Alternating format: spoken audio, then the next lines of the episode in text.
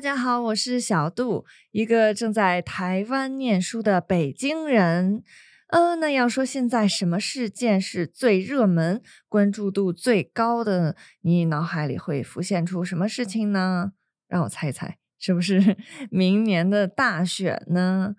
那最近我也看到了很多关于选举的新闻，特别是。某位候选人，那我在这里就不说名字了，因为避免什么拉票啊之类的嫌疑。那这位候选人就表示说，之后呢，如果自己当选的话，要开放大量陆生来台就学，以及之后开放就业。这对我来讲真的是非常非常 诱人的一件事，毕竟我也很希望能够在台湾毕业了之后在这边就业。那当然了，也有看到新闻讲说，呃，明年二月开始呢，陆生。就会纳入鉴保体系了。有的人会比较吃惊，说什么陆生在台湾居然没有鉴保？就台湾鉴保就是世界有名的一件事情。那没错，你没有听错，我们陆生就是没有鉴保。呃，因为众所周知的一些政治上的问题或者政治上的摩擦矛盾，那全世界的人他们来台湾念书呢，都会有鉴保，比如说。香港人、澳门人，他们来台湾也会有健保的保障，但是只有大陆人没有。这点其实很多陆生啊，包括负责陆生的老师也都反映说，觉得好像呃有点不太公平。那所以每年开学之前呢，为了保障我们生病真的还是有钱可以报销的，所以老师就会帮我们上一些学生的保险。嗯，一般每个学期是三千块钱，差不多。呃，看一次病，他可以报销一千块钱这样子。其实报的销 也是蛮多的，看病的时候才能就是省一些钱。其实不仅是陆生，跟很多外籍的配偶相比呢，陆籍配偶在台湾也是有很多不公平的政策被对待的。关于这点，也很多学者都在进行研究。那因为这学期选了很多课，老师就是也有。叫我去查阅一些这方面的东西，比如说大陆人如果嫁来台湾，或者是娶台湾的女生，并且来台湾生活的话，他们是要过六年的时间才可以有这个工作的权益的。但是像一些东南亚的国家，他们可能只需要四年左右就可以在台湾拿到这个工作资格了。不过即便是如此，就是听起来好像 不太公平的这种待遇呢。忽略掉一些无法避免的情况，我们还是非常喜欢来到台湾生活的。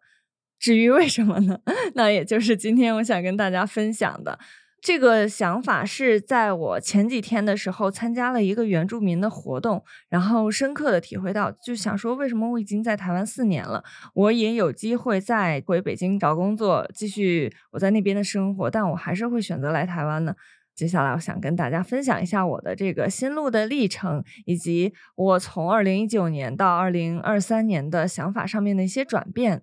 那首先，肯定大家会知道的就是想说文化方面的不同了。在十一月底的时候呢，我抽出了四天的时间去参加了花东的一个原住民部落的工作坊。那个工作坊刚开始呢，我是以为是像。观光客似的，就去他们那边旅游，然后穿一些当地原住民的服饰。结果到了当场，发现并不是如此。那个原住民部落叫做支雅干，是花莲县的一个泰鲁阁下的部落。那当时第一天去的时候呢，呃，当地的原住民就告诉我们说，我们要自己去做饭，自己去搭建房屋，然后要在自己搭建的房屋里面做一些工。当时听到之后就觉得非常的傻眼，想说啊，我来原住民体验文化真的是太到地的体验这个文化了，居然要让我自己去盖房子。那当时的那些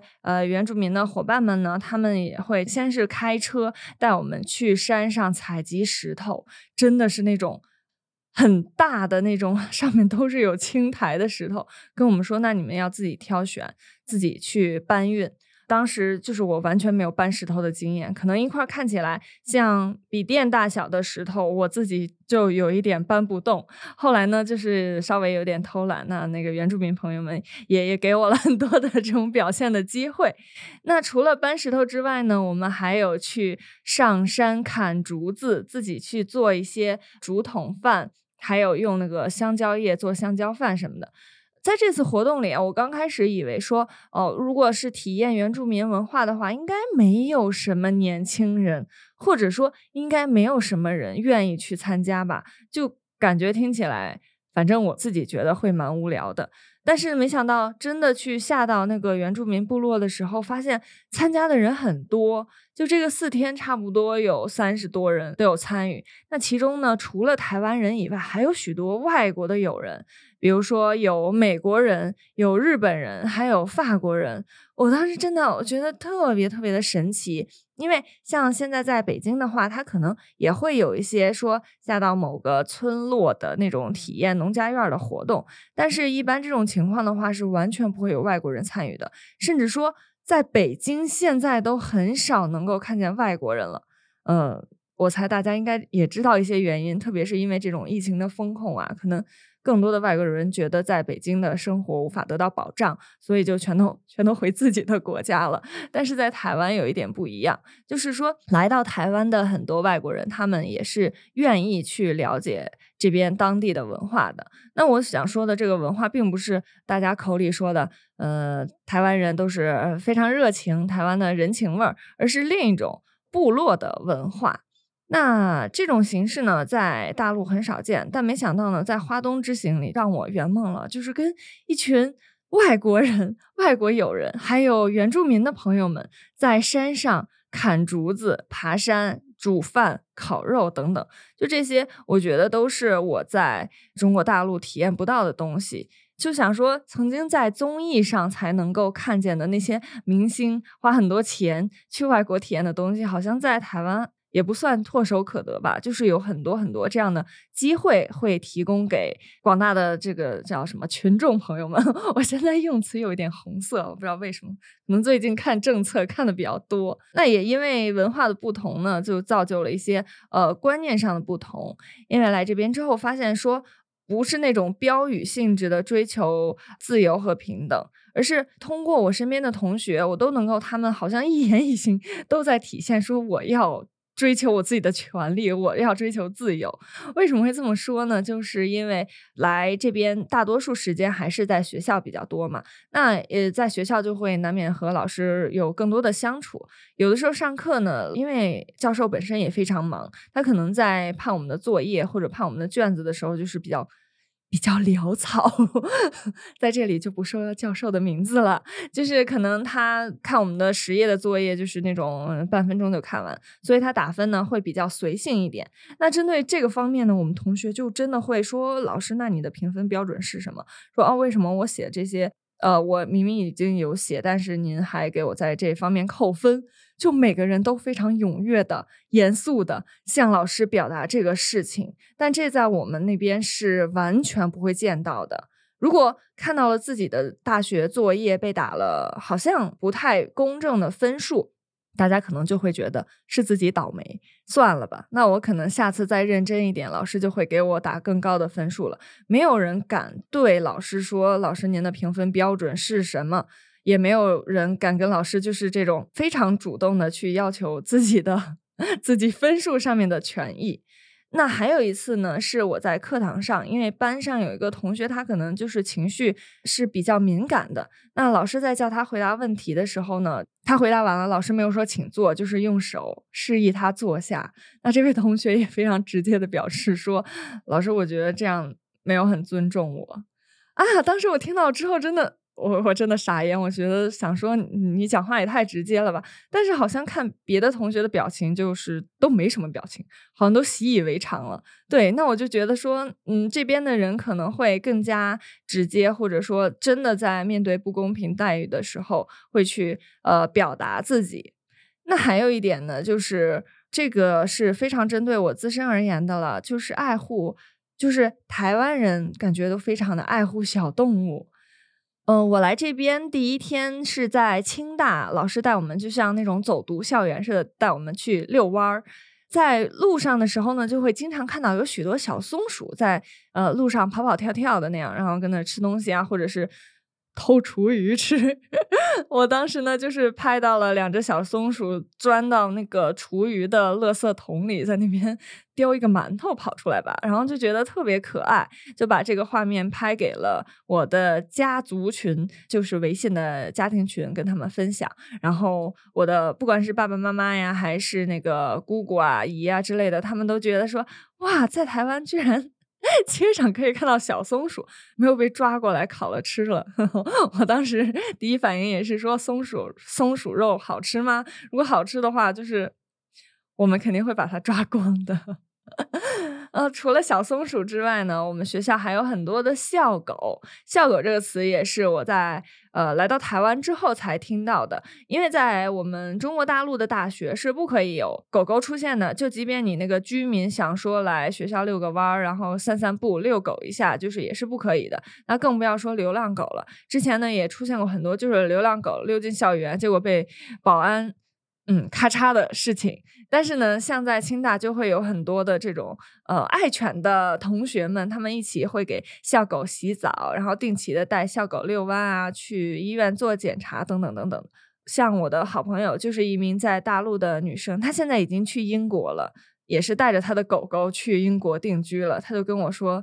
说感觉外面的世界都对 都对小狗好友好，自己在家的时候。在北京的时候，每次坐电梯就是都要把狗的那个嘴捂起来，特别是在看到小朋友的时候，就怕小朋友的爸爸妈妈会去骂自己的狗，因为经历过很多这样的事情，就觉得可能呃，我们那边就是人跟动物好像有一点敌对，看到那些呃在跑跑跳跳的，不是想去 吃它，就是觉得它要伤害自己。那在这边呢，好像有真的亲近了自然。不是那种呃很方便的看到了山，很方便的看到了海，而是真的能够和那些自己不太熟悉的小动物互动。我觉得对我们来讲是一个非常疗愈的行为。不过很顺利的是，之后呢，我也成功的邀请到了一位关于动保人士，呃，让他来做一些相关小动物方面的分享。如果大家有兴趣的话，也记得一定要锁定我的节目《小度的生活日记》，之后我就会请他来跟大家讲一讲关于动保方面的故事啦。所以呢，在爱护小动物，让我很爱台湾的这部分，我就不多讲了，我要把舞台留给他。嗯，那其实不管是我这名陆生，就是选择。即便没有健保卡，我还是想在台湾。还是说我认识了很多呃陆配姐姐，或者包括认识了很多陆生同学，他们也想继续以这个学生的身份留在台湾的原因，也是因为社会环境会比较自由以及友善一些，可能带给大家的更多的是松弛感，而不是那种步步紧逼，就是一步都不能走错的那种很精神紧绷的社会氛围。那么呢，我也非常的期待明年关于陆生的政策能不能真的有所发展，呃，有所改善。我们是不是真的可以纳入到健保体系？希望明年的二月份，我还能再制作一期节目来跟大家分享，说啊，我已经有健保了，我生病不用害怕花太多的钱了。呃，对，那这些新闻呢，其实是我的很多听众朋友们他们在私底下有私信给我的，所以呢，如果听众朋友们有任何关于自己想听的呀，或者是节目的想法，都欢迎大家来给我留言，然后小盒子私信我。对，小杜非常需要大家的这方面的建议，或者是想倾听大家的想法。那今天呢，主要是分享了我来台湾这四年发现的，我为什么会喜欢这个地方的一些原因，以及呃参加原住民部落给我的一些启发。那如果你们也有类似的参加原住民走读部落的经验呢，也非常希望能够听到大家的这种经验分享。嗯，那我们就下期节目不见不散，拜拜。